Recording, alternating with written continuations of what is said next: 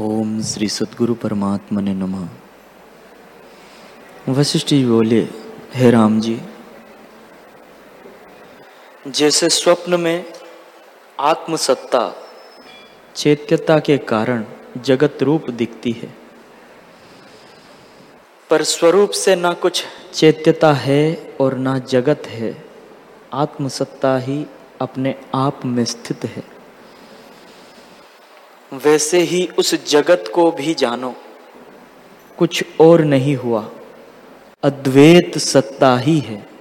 इससे चैत्य और चेतने वाला सब भ्रम से भासते हैं। आत्मा में ये नहीं उपजे। केवल स्वच्छ चिदाकाश है। मुक्त को तो सदा वही भासता है।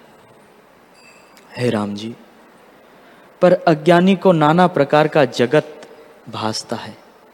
आत्मा सदा एक है, किंचन से उसमें आकार दिखते हैं।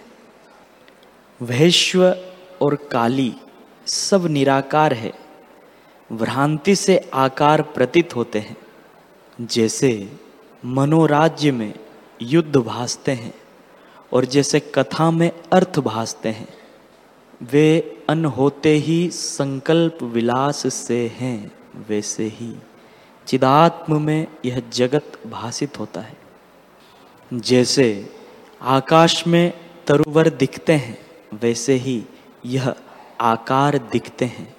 हे राम जी, ये जो जगत प्रलय और महाप्रलय आदि शब्द हैं, उनका नाश करने के लिए मैं तुमको कहता हूँ।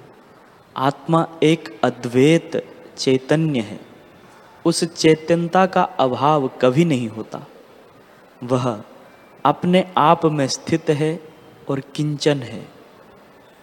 जैसे सूर्य की किरणें किंचन रूप होती हैं और उनमें जल भासता है, वैसे ही चीत का, चित्त का किंचन जगत भासता है। वही महाप्रलय में रुद्र और भैरवी होकर भासता है। वास्तव में ना कुछ रुद्र है और ना काली है सब आत्मा ही है।